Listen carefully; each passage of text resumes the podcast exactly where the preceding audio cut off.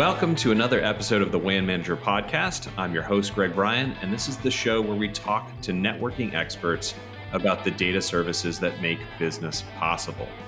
So, in this episode, we're going to dig into sourcing, uh, something that we talk often on the show about are the changes like cloud migration, SD WAN, uh, security um, that have driven many large enterprises away from maybe the old model of one or two or a handful of MPLS suppliers um, to a model where they have a novel mix of uh, underlay technologies and suppliers. So, whether that's local internet breakouts from a variety of ISPs alongside your MPLS, or moving all the way to kind of sourcing your own backbone between data center nodes, uh, many enterprises have moved into a more sort of telco like role, as I like to think of it, um, in buying their connectivity much more directly. So, to talk about all of these trends, I'm very happy today to have Steve Rome, who's Chief Revenue Officer and co founder of Advantage. Welcome, Steve. Thanks for joining us. Thanks, Greg. Happy to be here. Excellent. So, as we always do, I'd like to uh, maybe if you could uh, just do a, quick overview of your background and um, and how you came to co-found Advantage. sure. So uh, back in the day, I actually worked for a, a, large systems integrator called Sapient, and Sapient was the application development and systems integration front. So infrastructure was kind of a foreign and and very uh, assumed. Uh, just was always there. Utility. We're for, we're way further down the stack than that, so we're gonna absolutely, yeah, absolutely. So, um, but uh, I had run into during several uh, large initiatives, having worked with the infrastructure. Um, to be honest with you, it was somewhat of a mess back then. Um, mm-hmm. The late '90s, the 2000s. You had deregulation combined with some technology um, uh, disruptive uh, forces and then, uh, not to mention, uh, there was uh, some funny business going on in mm. terms of, uh, um, you know, uh, yeah, the players. A lot of folks going to jail for uh, um, for uh, accounting irregularities and, and cooking the books. well. That's always a clear signal that it's time to find something new, right? it is. Yeah. So, um, and prior to going to Sapient, I actually had worked in in managed uh, care for uh, United Healthcare. So, mm. the distribution mm-hmm. model for managed um, uh, for group benefits was uh, um, was uh, you know a network of doctors that United mm-hmm. Healthcare contracted with and provided benefits uh, and benefit plans programs and the distribution model for that was largely through intermediaries. Mm-hmm, mm-hmm. Telecom had not really gone through that, but at the same time, you had all these technical forces, you had all these uh, um, uh, um, trust issues because of the accounting irregularities and so on. Right. So enterprises and businesses were looking for um, someone that they could trust that was agnostic and so on. Whereas historically, hey, I'm with AT&T. The answer is AT&T. What's the question? Enter bulbs and whistles and everything yeah. else and stars go off where my world of uh, United Healthcare and and basically group benefits being 99.9% distributed through intermediaries combined with the perfect storm of new technologies, deregulation, and a lack of trust from the traditional players, we built a business model where we would serve as an intermediary, an extension to our clients to help them uh, um, navigate all of those options and, and be an agnostic um, architect, if you will, for our clients. Back then, it was largely for uh, for uh, for data and for voice. Um, right. Over the years, those lines have become fuzzy as to what's Indeed. the and, and yeah. security and and so on and so forth. So today, we still have the same mindset where we serve as an extension to our clients. We do this globally. We do it on a full life cycle basis. So everything from design and engineering to contracting and sourcing to uh, provisioning and project management and implementation, all the way to post live incident uh, management, change management, inventory management, expense mm-hmm. management, and contract management. Um, and we do this globally in about 180 countries. And from an agnostic standpoint, we work with about 300 or so different providers around the uh, the planet to help pull those pieces of the puzzle and, and figure out what the right optimum mix and, and qualitative um, right. benefits will be for our clients um, as it pertains to today telecom infrastructure cloud and security and i'm sure that'll morph into a yeah. new now Yes, exactly. Well, that's exactly what we're we're talking about here. And I, I always think it's interesting when I when I encounter someone in in the telecom world who comes from a sort of different background because it's it's actually pretty rare in this industry and so it's it's good to imagine you know the, the the, the lessons one might learn from somewhere else and kind of bring some fresh ideas in so that's cool to see perspective from two yeah. One tangential industry and the other one completely separate although mm-hmm. both involve networks when you think about it. Yeah no doubt no doubt. Yeah so uh, you know I, I, had, I, had, a friend who worked in uh, oil pipelines and i always joke with him that we essentially do the same things right? So yeah. Right. yeah so in this first segment, I kind of want to talk about uh, the the how and the why of of why sourcing is changing, right? Um, and and the ways in which it's changing. So, like I set it up in the beginning, we have SD WAN, cloud, uh, most recently SASE, um, that that have freed up maybe uh, WAN managers to rethink the way they put their networks together.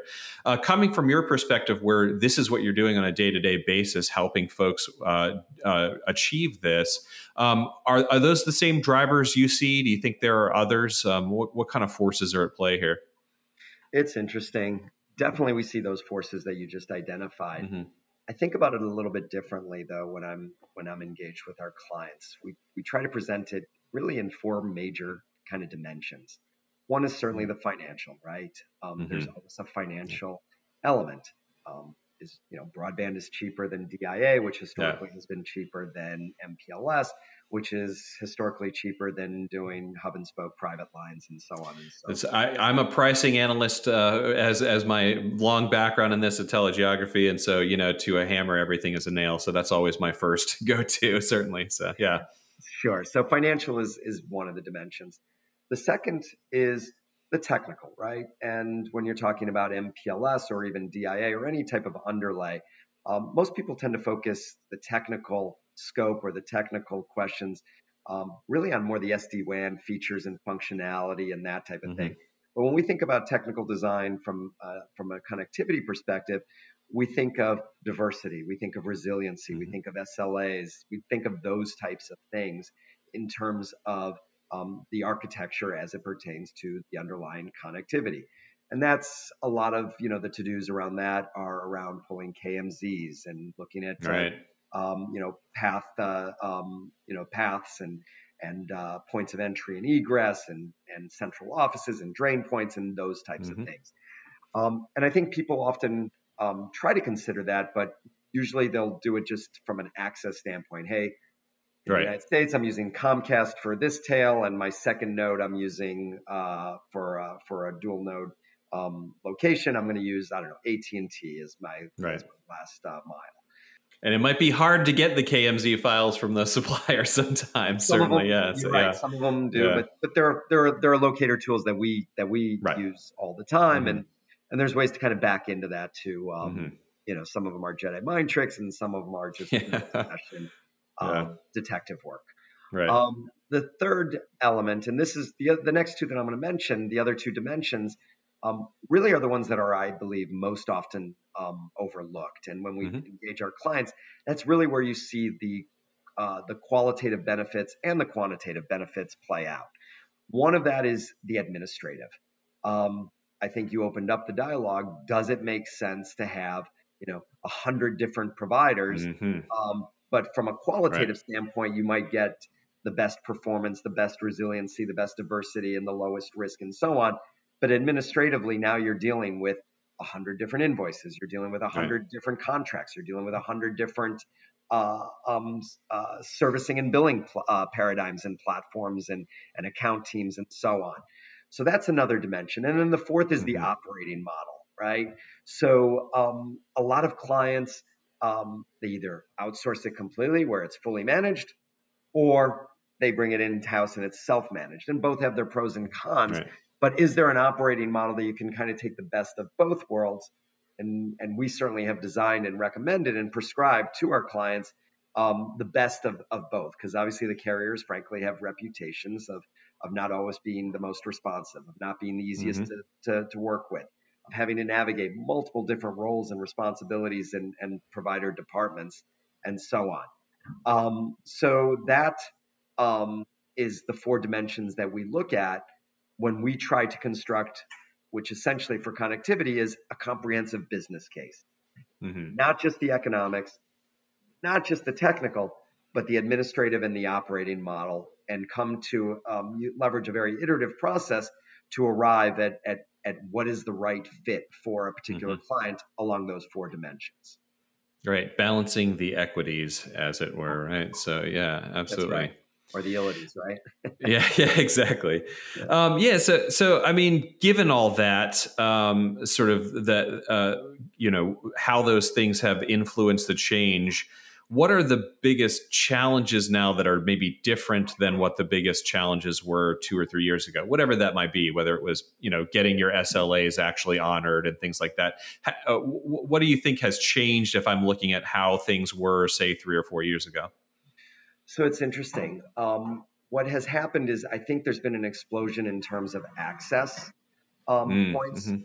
So historically, um, you know, most providers services were either on net or it was a type two. Type two meaning they used a different tail, and right. that tail was either copper, and obviously it's migrated or or evolved to where now everything is is fiber, Right. And now what you're seeing is um, other options available. Number one, there's more competitors for that fiber. So mm-hmm. historically, maybe we had 300 access providers, and and I'm you know I'm, I'm swagging it. Sure, of course, yeah. Years yeah. ago. Mm-hmm. But now we have relationships Advantage does with over 1,300 access providers mm-hmm. just for mm-hmm. fiber, just for fiber. Right. Right. Now, what about fixed wireless? What right. about coax? What mm-hmm. about um, 5G or, or you know even 4G to some degree mm-hmm. if, if you can mm-hmm. get it right? And what about even satellite? And, and satellite, I would I would put out there as you know still evolving. Yeah, exactly, nascent, if you will. Yeah, yeah, absolutely. Yeah. Um, and even even LTE is is still I would say very nascent, and and coax is still best effort. But right, as as an internet access kind of technology. Exactly, right? yeah. as an mm-hmm. access, or even as a standalone ISP. Mm-hmm. But more and more, you're starting to see more resiliency in there. More and more, you're starting to mm-hmm. see um, those access options come up. So now, if I'm looking at a dual node architecture from a connectivity for the underlay, um, maybe I want MPLS for one node. Maybe I right. want DIA for another node. Or maybe I want DIA with fiber for one node and DIA for fixed wireless for a second node. It depends mm-hmm. on the profiles and mm-hmm. And again, there's pros and cons and, and, and a very iterative set of discussions that go on with enterprises and even smaller mid-sized businesses now can have that same luxury, if you will, right. of being able to have a more resilient network, of having a more um, diverse um, and less, uh, you know, lowering risk in terms of redundancy and failover and so on and so forth, because mm-hmm. the underlying connectivity is not all your eggs in one proverbial basket, whether that proverbial right. basket is with the provider or whether that proverbial basket is with an access type. Now you can have diversity in terms of access type. Mm-hmm. Whereas a few years ago, um, that maturity or those options were a lot more limited. Yeah, and, and, it even strikes me that um, that to the extent that there were uh, decisions to be made there, it was it was your carrier making those decisions for you, and that was just wrapped up in the SLA they were offering, right? right. So the sort your sourcing team there was yeah, they hit behind an SLA and said, you know, right. what, what's better than five nines? Well, right. yeah. Unfortunately, yeah. Um, you know, getting that thirty-seven dollar credit isn't mm-hmm. as meaningful as as designing a much more being online. yeah. yeah, um, resilient uh, um, architecture and, and and operating model, by the way. So there's mm-hmm. that aspect as well. All right, so you've you've talked about various network setups. Um, I, definitely, a lot of the enterprises that we talk to these days have some kind of uh, MPLS DIA hybrid, some something like that. Like you said, there's there's a lot of different options and there's a lot of different ways to go. Um, but uh, no matter what, internet is what we you know really see growing in our data. We see MPLS kind of on the decline, internet on the way up of various types, right? Um, uh, there's but when you just say internet that that means a lot of different things like you just mentioned that you know dia broadband is it coax is it fiber to the curb fiber to the premises whatever um, if if you're talking to an IT infrastructure team especially at like a multinational Um, uh, what are what are the the sort of key issues that you advise them to look out for and to understand before they sort of jump into that sea? So it's an excellent question. I think the biggest um, misunderstanding about internet connectivity, especially for global enterprises, is that I have to be 100% across the um, the internet that my traffic is traversing when mm. I get my underlay to be internet connectivity at a specific site. So let's let's use mm-hmm. Kuala Lumpur. Mm-hmm. I may have dual node DIA there, you know, trying to get the maximum different ISPs, two separate right. points of entry and egress if available, going definitely into a different drain point for one ISP versus another, and so on and so forth. But really, the way that I can architect it, if I'm a multinational or if even in the United States or domestic or in Western Europe or something like that, is that I can use the DIA as, as I like to refer to as kind of a poor man's point to point. And mm. all I'm doing is I'm going using that internet to tunnel into or to get into um, my, um, my my my my other carriers or my MPLS providers mm-hmm. backbone, mm-hmm. right? Right. Right. Now I may not be MPLS all the way to that specific site, but I mm-hmm. still get the mm-hmm. benefit of low latency and and you know um, better performance and private all the things that come with with having a better backbone, um, a private backbone as opposed right. to going from one um, uh, pop to another pop and so on and so forth. And and mm-hmm. oh, I'm sorry, hop, not pop. Uh, going from one hop to mm-hmm. another to get back to New York or to get back to um, my Equinix facility in uh, in Frankfurt, Germany, if I'm servicing Asia Pacific um, uh, from out of Europe, and then you know North and South America in uh, out of maybe I don't know New York or Chicago or Ashburn, Virginia.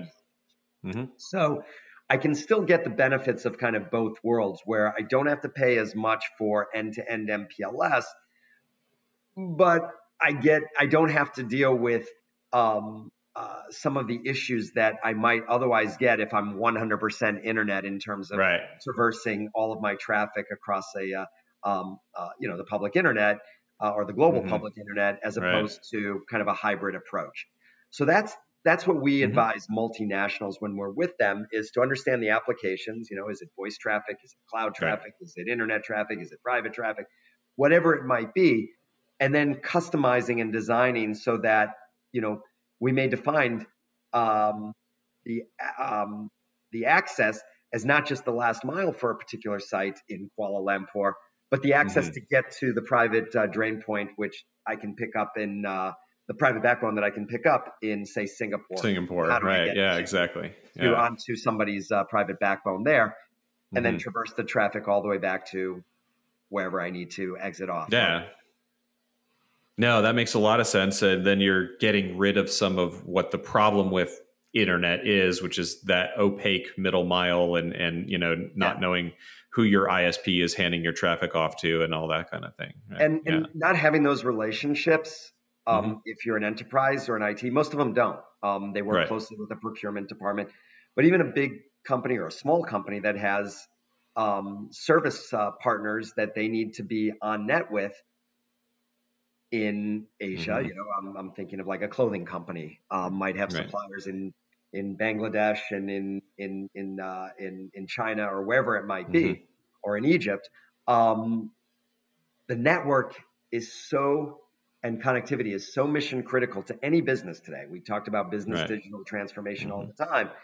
Um, that just the traditional way of sourcing um, that most, especially enterprise clients, um, might undergo, it just doesn't work.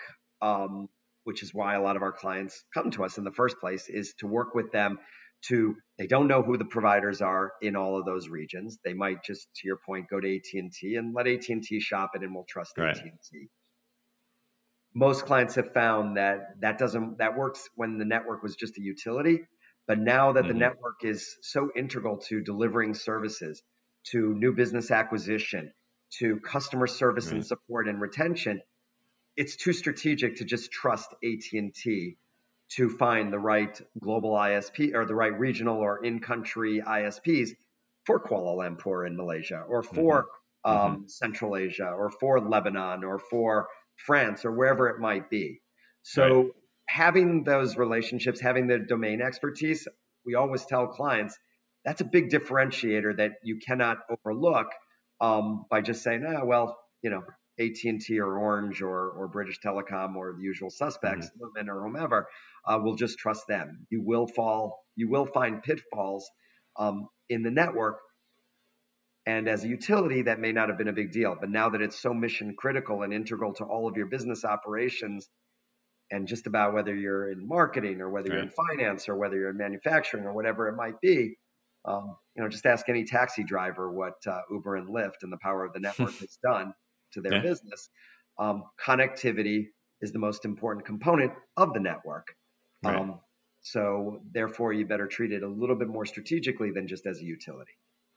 Yeah, that's. I mean, that's a really interesting framing, and and this does come up pretty often in the sense that uh, you know so long the the network has been c- considered just to be a cost center. It's something that you have to have, but now it's it's more of a driver, especially with IoT and, and some of the promise. I, I, think a lot of those aren't quite there yet, but the promise of of the way that IoT might change businesses like retail, for example, that that it's going to become a lot uh, more than that.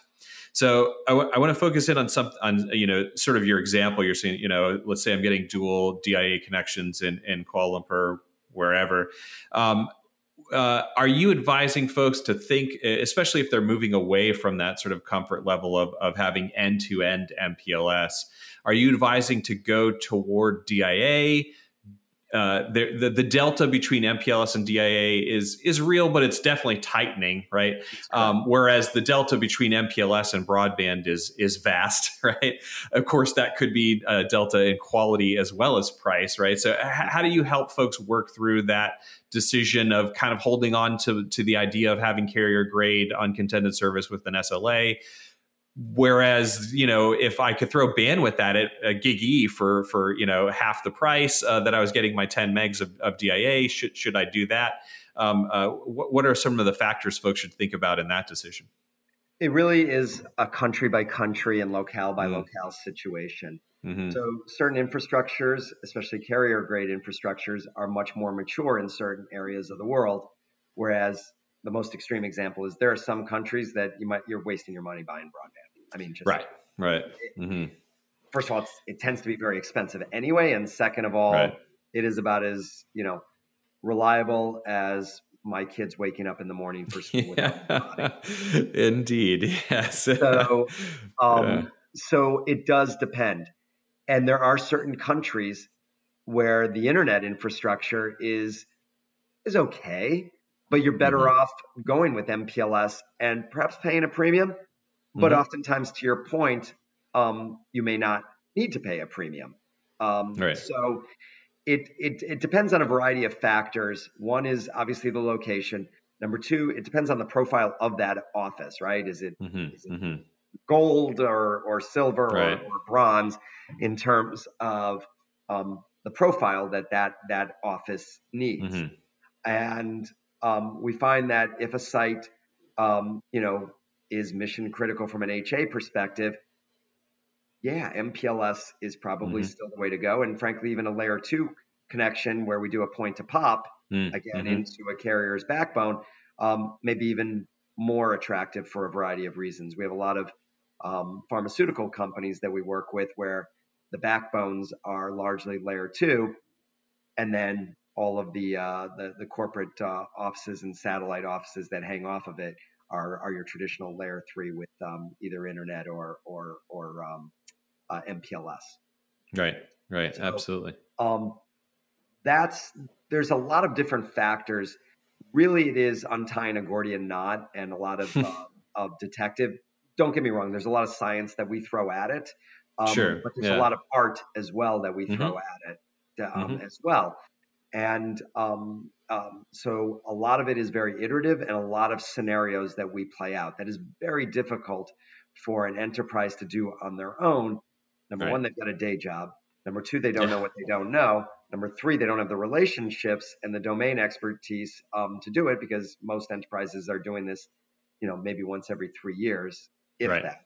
Um, mm-hmm, sometimes mm-hmm. you'll you'll hear that uh, the connectivity has been in place, or at least the provider, for oh nine years. It, you know, they've, right. they've, just kind of rubber stamped. Yeah. yeah. Um, mm-hmm. You know the uh, the renewal and and the evolution process. Um, because this is hard. It is very, yeah. very, very yeah. hard. And then just coming up with, as I said, those um, uh, those you know those four dimensions, you still have to implement it. You got a steady mm-hmm. state, and you've got the implementation. Um, that's where again why you know our model is is so focused on not just getting the right business case, but also getting the right implementation of that business case and making sure that we you know that we project manage to ensure that that connectivity or whatever overlay and and so on um, gets implemented, um, that it's delivered on time, on scope, and on budget. And that is right. also a very um, you know important thing to consider when you're pricing things out. It's not just about getting, hey, I got a 100 meg uh, DIA in in Milwaukee for you know $500. Right. You need all those other right. dimensions that I mentioned before to be factored into mm-hmm. it. Yeah, absolutely. It's something I think about often is that um, you know when you're looking at sourcing teams or the IT infrastructure team or them working together at, at an enterprise, even mid market, whatever. Very often, those folks are coming from an IT background, a, you know, sourcing finance background.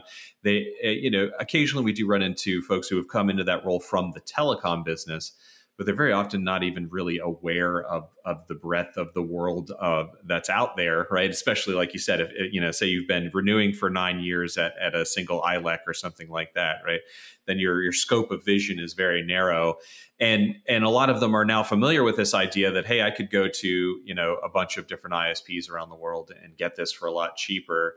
Um, you know, we we have uh, a database of, of, broadband providers. That we have 4,200 some odd providers in there, I think. Right, so it's right. it's kind of a, a, dizzying array. And then you get to to that idea where when when I've had the same network with with uh, you know whatever an ILEC for for nine years, I know them. I know exactly what throat to choke when I have a problem.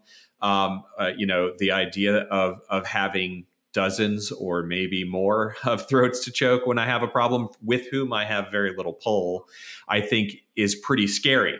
So if, if an enterprise, you know, comes to you and says that, like, look, I just want to, you know, renew my MPLS network with my ILEC because that sounds, you know, like I'd have to hire a bunch of people and know a bunch of things I don't know. Um, what what do you say to them at that point? Uh, should should they still sort of take advantage of this? How do they go about doing that? They absolutely should take advantage of it. The impetus usually is on the overlay, not on the underlay. The right. connectivity, mm-hmm. if you're going to make a change anyway, you might as well look at a you know better, cheaper, faster type of mindset and business case. Um, right. So, and most companies, um, right? 10 meg used to be the, the new T1. 100 meg right. now is you know is the new yeah. 10 meg. And now you know mid-sized to small size um, uh, sites, you know, they have a hundred or, or a one gig circuits in there. Absolutely. That is constantly going to be evolving. Um, and anytime you have a change in access type, right? If you go from 100 meg on a fast E, and now all of a sudden you need to be able to do 200 meg commit, well, that's mm-hmm. going to require a different, a new install of a different access type. Right. So no matter what, the level of effort is going to be there, even if you're just doing grooming. So you might mm-hmm. as well do um, the strategic side of the equation because the level of effort is going to be the same um, just from a network mm, grooming and, and, evolution perspective anyway. Mm-hmm, um, mm-hmm. You know, routers become end of life. Might right. as well look at SD WAN. Right. Why am I not doing firewalls on the same appliance? Might as well look at SASE.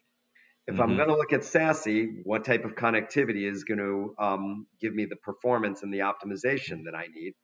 Okay, I'm going with MPLS, mm-hmm. but I'm going with yeah. the same.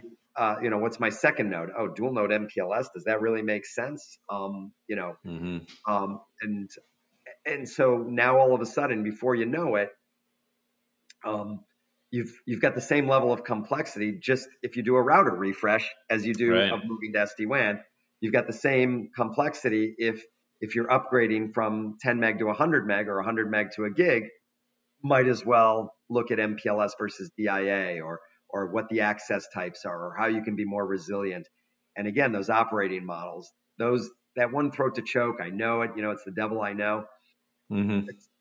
we most executives view that as a cop out um, mm. as to you know my network has become strategic. I need to think of my relationship and my operating model as strategic, and therefore my network as an asset, not just a utility. Mm-hmm. Absolutely. And that's what we try to work with clients on. Mm-hmm. Um, the good news is that we, you know, in our model, we, you know, um, we're very unique in that we're full life cycle, we're global, and we've got the breadth and depth. There aren't, you know, there are very few that have that level of, of, of, of sophistication and expertise. But the other element of our model is that we try to make it easy so that our clients, you know, we do 99.9% of the work, meaning all the analysis, all of the managing and project managing of all the moving parts and, and mm-hmm. the test and turn up. We tell our clients be there for decision making and as much of the weeds as you want to be in when it comes to you know any of the scope that we take on, but particularly connectivity. I don't mm-hmm. think they want to care about you know managing ASRs going out the door and mm-hmm. and you know uh, bird dogging for FOC dates and handling demarc mm-hmm. extensions and so on. We will do that for our clients. And oh, right. by the way, we do that the currency that we charge. This is where the United Healthcare days come in.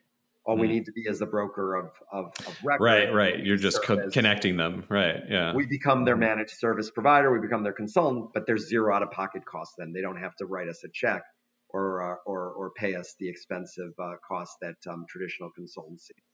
We've taken two models, we've combined them, but the output and the value is exponentially better than each model independent of each other in terms of whether just a broker model going and getting pricing or a consulting model in terms of actual implementation. So mm-hmm. um, help is out there for all you enterprises or mid yes. businesses. Yeah, yeah. Well, and I, I really liked uh, sort of where you're going in, in the sense of um, you know the future proofing idea, right? That um, that if you're going to go through this, and, and if you look back a decade or, or a little bit more, uh, switching from you know private line mesh networks or frame relay ATM to to MPLS. That was a fairly straightforward transition in the sense you you got rid of what you had, you adopted the MPLS we're in a kind of more dynamic situation now where you really want to make sure that you understand what's coming even in just a couple few years before you sort of just have to go and do all of this over again very soon right so you brought up a great point um, we we bring up you know i think the best analogy is the 1950s highway and for all mm. you people outside mm. of the united states but the us yeah. built its highway system essentially in its interstate highway system back in the 1950s and it was very expensive. And if you looked at it just on a highway standpoint, you know, what type of return might you get? Right. Think but of it all facilitated the 20, 20th century growth in a way. Yeah, exactly. Absolutely. Motels, yeah. hotels, mm-hmm. filling stations, Wawa, 7-Elevens, you name it, convenience stores, everything, and now mobility and so on. Mm-hmm. I would argue the same thing is happening that that IT is now the enabler of all of this innovation and business models. You know, Facebook didn't exist and wouldn't mm-hmm. exist without the proliferation of of uh, and and globalization of of connectivity. Right. It just wouldn't. And what did Facebook spurn? All these, you know, political revolutions and different business models and so on and so forth that that hang off of of social media. Um, you know, same thing with. So what we think is going to happen with with the network is why it's so mission critical. It's an enabler of an innovation and business models and problem solving that before all this connectivity was even available and accessible um, wasn't and intelligent you know just wasn't and it wasn't there mm-hmm. so same thing you build this you know highway if you will um, and now all of a sudden we are seeing, um, you know, business digital revolution is left and right, where you see all these models that, um, you know, back in the 90s, it was the dot com. Well, I don't know if they call it right. the dot com today, but, yeah, um, yeah. but certainly um, you see, uh, um, we think that uh, there's just a, uh, um, an explosion, if you will, mm-hmm. a, uh, of, of, of, of, different models and, and innovation and functionality and so on and so forth. Right that um, if the network's not in place, then a lot of companies are going to go by way of the dodo birds because um, right. it just won't be able to compete with those that are that are thinking about these things because now all of a sudden they've been handed electricity and fire and and running water. Yeah, well, was speaking of infrastructure development and and business enabling, have you seen 5G kind of make it to the enterprise network yet? So from where I sit, it's something that a lot of folks are still talking about a lot, but there's not a lot of um, you know rollouts that match uh, needs yet? Is that is that starting uh, with with your customers yet? I think it's interesting. I think 5G will explode from a residential standpoint as opposed mm. to from a commercial mm-hmm. standpoint first. Right. I think businesses have to figure out what they're going to use and how they're going to innovate around this new um, amazing I don't even want to call it technology because it's right. It's more yeah. of an evolution.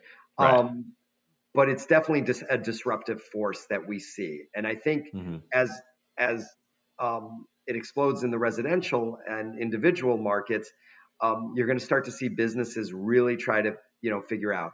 I think at first it'll be around access and hey, look, I don't need to um, spend right. as much on you know capex and and digging stuff into the ground that all of a sudden I can get the same type of performance with 5G. I think that still is kind of in beta and, and to your mm-hmm, point, mm-hmm. Um, you know, prove it to me. Um, right. But I think as it starts to get rolled out, especially in you know industries that are heavy on on on mobility and and being able to. So, for example, now all of a sudden 5G, I've got a big conference in Arizona. I need you know 10 gig of bandwidth. Well, you got to sign a one year contract. I got to pull in you know two 10 mm. gig loops and so on and so mm-hmm. forth. Right, right. It's a major hassle in the present world. Yeah. from the hotel. Yeah. Now with 5G, maybe I can start to you know spin that up mm-hmm. um, and do things. Um, obviously, logistics is another uh, industry right. that uh, will probably fare quite well with um, with with 5G.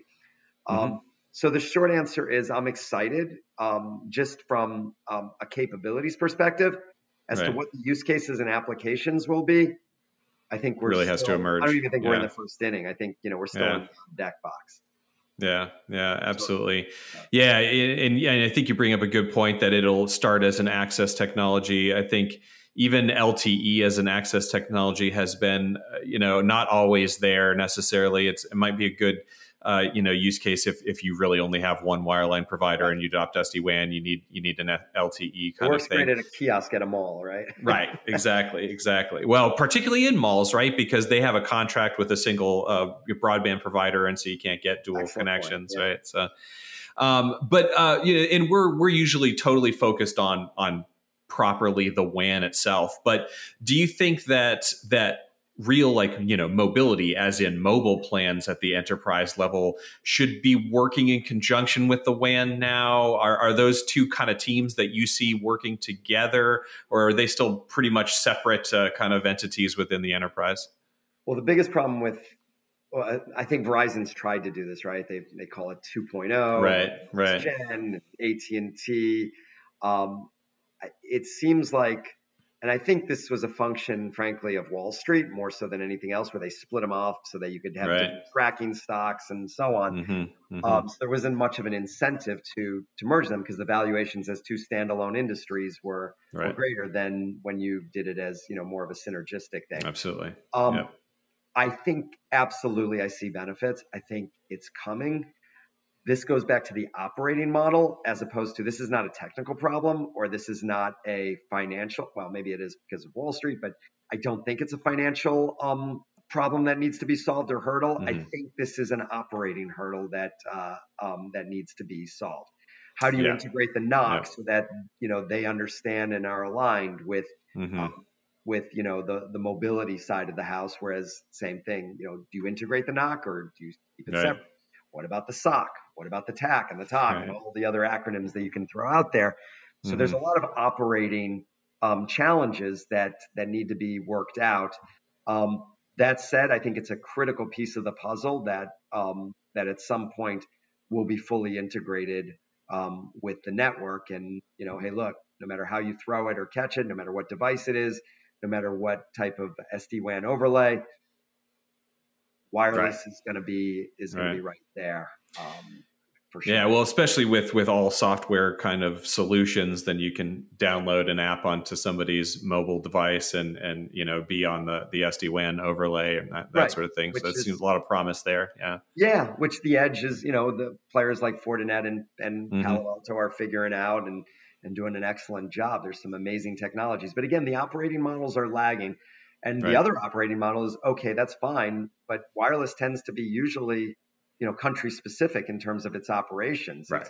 you know, Europe might be the exception, but most of the mm-hmm. European operators aren't here in the U.S. and vice versa. The U.S. operators right. aren't, aren't overseas, and and you know, don't even get me started on what about Canada? Yeah. What about Mexico? yeah, right? yeah absolutely. neighbors. Yeah. So, um, yeah. so that's that's that's a big problem. Um, that hopefully, from a regulatory standpoint, that'll open up where wireless operators um, can start to be more global operators or at least multi-regional, as opposed to today where they're largely just in country.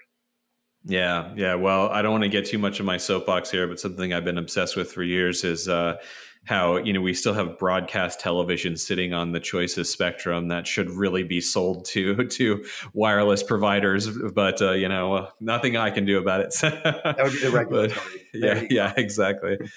Yeah. All right. So you know, before we wrap things up, I I, I always like to get a, a, a, you know my guest temperature on kind of the the future of the WAN. In in particular, you know, do you see MPLS hanging around for for quite some time?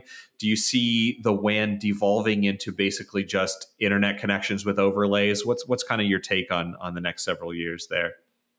I I think it's a it's going to be a world of and as opposed to or. I think mm-hmm. MPLS, you know, especially if I, I, I, agree with you. I don't know if new installs will necessarily be traditional MPLS, mm-hmm. but I mm-hmm. also see dramatic write downs, and there's such a huge install base on on MPLS that I don't see why. You know, what's the incentive to go to um, to dedicated internet or, or broadband or other um, mm-hmm. underlay and, and, alternative connectivity options.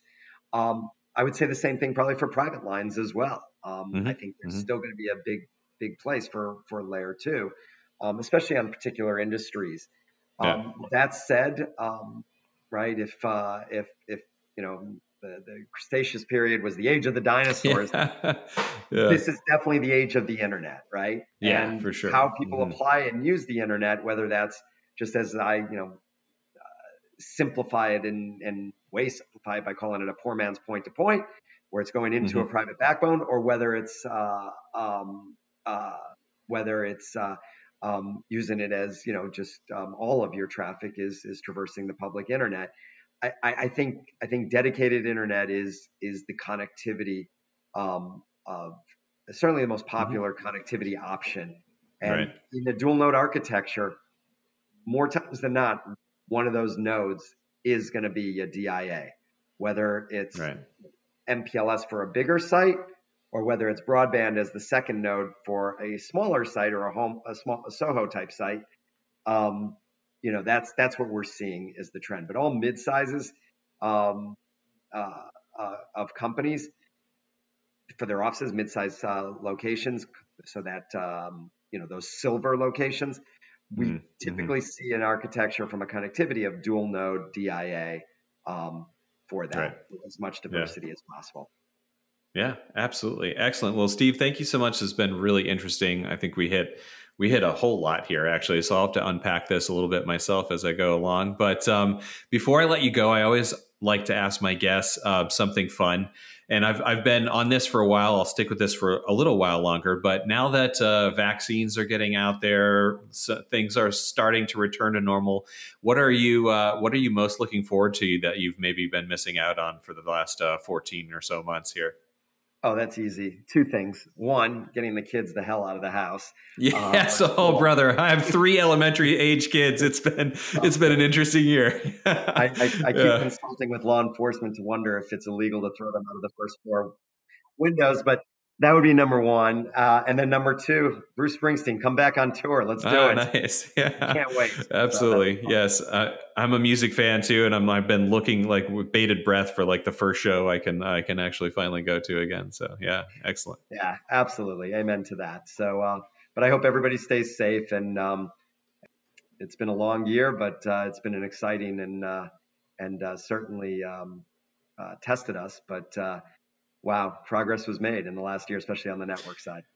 Yeah, yeah, absolutely. And some good things will come out of this, and uh, we'll we'll check back in perhaps in a, in a year or so, and and see, um, you know, if if the things that we predicted have uh, have come to fruition. You know, so I'd welcome that. Thanks again. Excellent. All right. Cheers. Thanks. Thanks very much for listening. The WAN Manager podcast is brought to you by Telegeography, a division of Primetrica Incorporated, and is edited and produced by Jane Miller. I wrote the theme song you're listening to right now, and we get administrative canine support from my dog Honeybun, who you might hear chiming in from time to time when the mood strikes her. If you want to learn more about our data, head over to telegeography.com where you can find our blog that covers many of the topics we hit here, and you can sign up for our WAN Manager newsletter. Until next time, have a great day. So, guess what, folks? We got some big news at Telegeography, and that is that we just launched our WAN forum.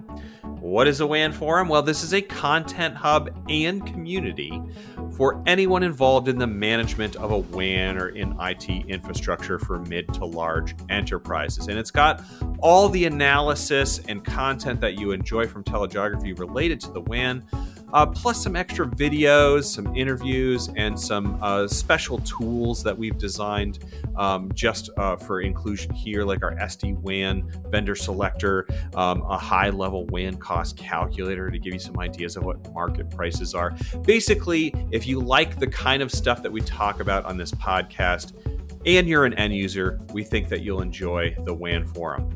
And of course, this is a space meant to be shared, which is why a WAN forum subscription includes access for up to 20 members of your team.